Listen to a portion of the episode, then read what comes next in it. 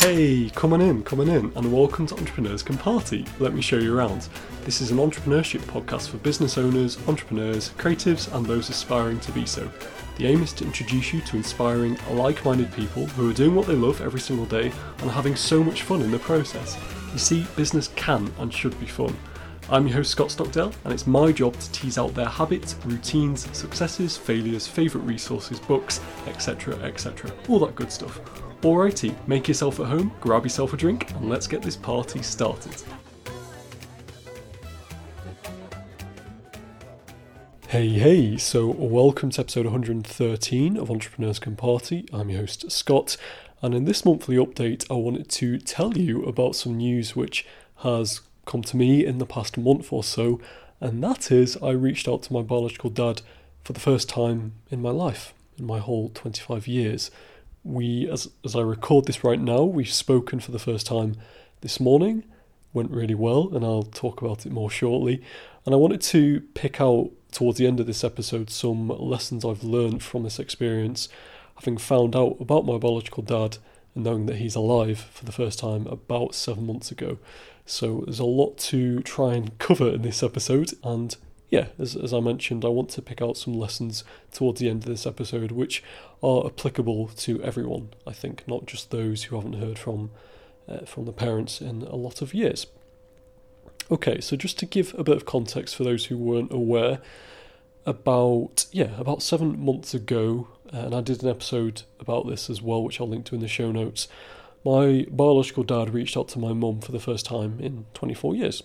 And he basically went on to say that he wanted to, you know, get to know me and kind of fill in the blanks a little bit.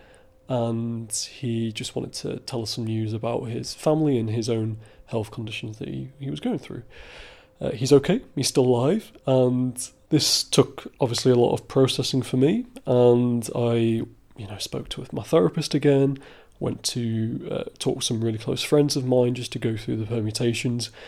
And after yeah, after a long time processing it, uh, yeah, I decided beginning of this month of March that I would uh, reach out to him, and that's what I've done.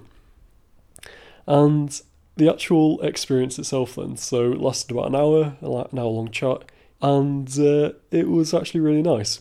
It felt like a almost like a first date, so there was a lot of nerves certainly my side, and he said on the call that he was feeling really nervous. And when we agreed to do the call about a week beforehand, he said that he was like a kitten on a tin roof. You know, just couldn't sit still. He was thinking about it a lot, which was kind of sweet.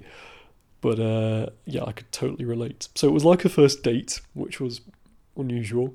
And yeah, he t- told me about his life and moving to Australia and starting a family over there. And I've got a half brother called Daniel, who's eight, and a half sister called Lily, who's 15. They sounded really cool, and yeah, it was um, it was a lot to process, and uh, we talked. Yeah, we got deep, and it, it was yeah, it was nice. And I think where I'm going with this, I don't know what the next steps will be. I think we're going to take it baby steps, and maybe one day I will go out to Australia to meet him once COVID and restrictions lift and things. But the conversation itself went way better than I could have hoped for. So, why am I telling you this? What are the lessons for you to take away? Well, I did read a poem by T.S. Eliot this morning, and uh, I've, I've read it before, but I just kind of turned to it again after the conversation because it seemed really fitting, and I wanted to read it out to you today as well. Uh, it's called The Cocktail Party, and it goes as follows What we know of other people is only our memory of the moments during which we know them, and they have changed since then. We must also remember that at every meeting we are meeting a stranger. And that was what I tried to think about. Try to go into that conversation with no expectations, try to push aside any anger, any resentment, any negative emotions I might have felt towards him, and just try to go in with an open heart. And what I found was that certainly helped.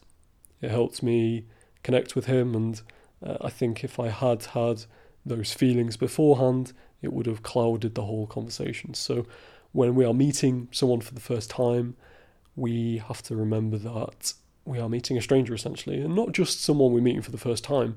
This is, as the, the poem alludes to, anyone we meet, we are essentially meeting for the first time because we are only remembering our memory of them, and they will have changed. We all changed on a daily, weekly, monthly basis. So, really powerful lesson, and it, I guess, it, it reminds me at least this poem to always try and be present, and always try to go into things with an open mind and with no expectations. So that was the first lesson I wanted to bring you today.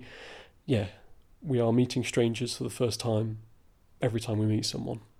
And the second thing I wanted to guess highlight as a lesson is that control is an illusion. You know, if you told me seven months ago that I would speak to my biological dad, bearing in mind I didn't even know if he was alive about seven months ago, I'd have said you're crazy. But it's happened and it was nice. so, control is an illusion. Things can come out of nowhere. And actually, on this, I've been reading a book. One of my friends, she recommended it, called Solve for Happy by Mo Gawdat. And I wanted to read out a, a passage from this as well because, again, it seems really fitting for what has happened in the past week or the past month. And it's this every time you examine your thoughts, you'll notice that whatever you're upset about is rooted in a past that you cannot change or a future that may turn out to be completely different from what you expect. You may as well let the past or the future go and do your best whatever you're doing now.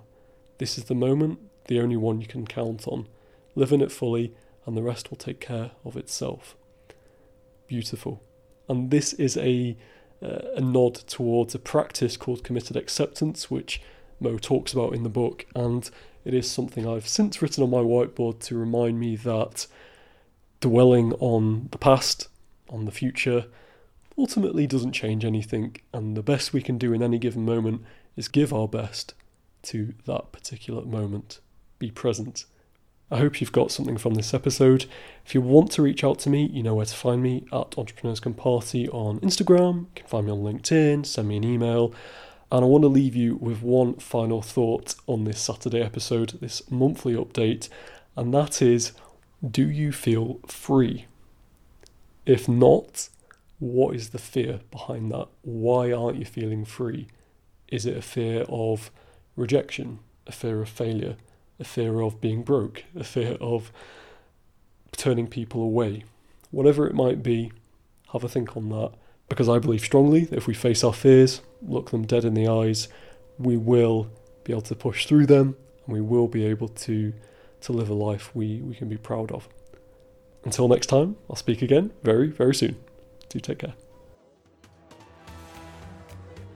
Hey, hey, so outsourcing to a virtual assistant for less than $5 an hour has been a game changer for me.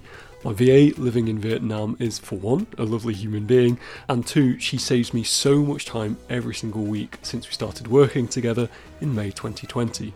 She produces these episodes, she edits audio, she sends emails to guests, she creates social media posts, she writes show notes, completes ad hoc tasks, and we spend less than one hour a week communicating over Zoom and email. Pretty dreamy, am I right? Well, I now share all these systems, insights, and mistakes I've made in my very first Udemy course, so you too can outsource to a virtual assistant and save over 10 plus hours a week. Since launching in November 2020, over 80 students have enrolled, and the course has received over 20 five star ratings. To find out more, check out the link in my show notes where you can get an exclusive discount or visit udemy.com forward slash course forward slash outsource hyphen to hyphen a hyphen virtual hyphen assistant. That's not easy to say. Let me just repeat that. That's udemy.com forward slash course forward slash outsource hyphen to hyphen a hyphen virtual hyphen assistant for more details.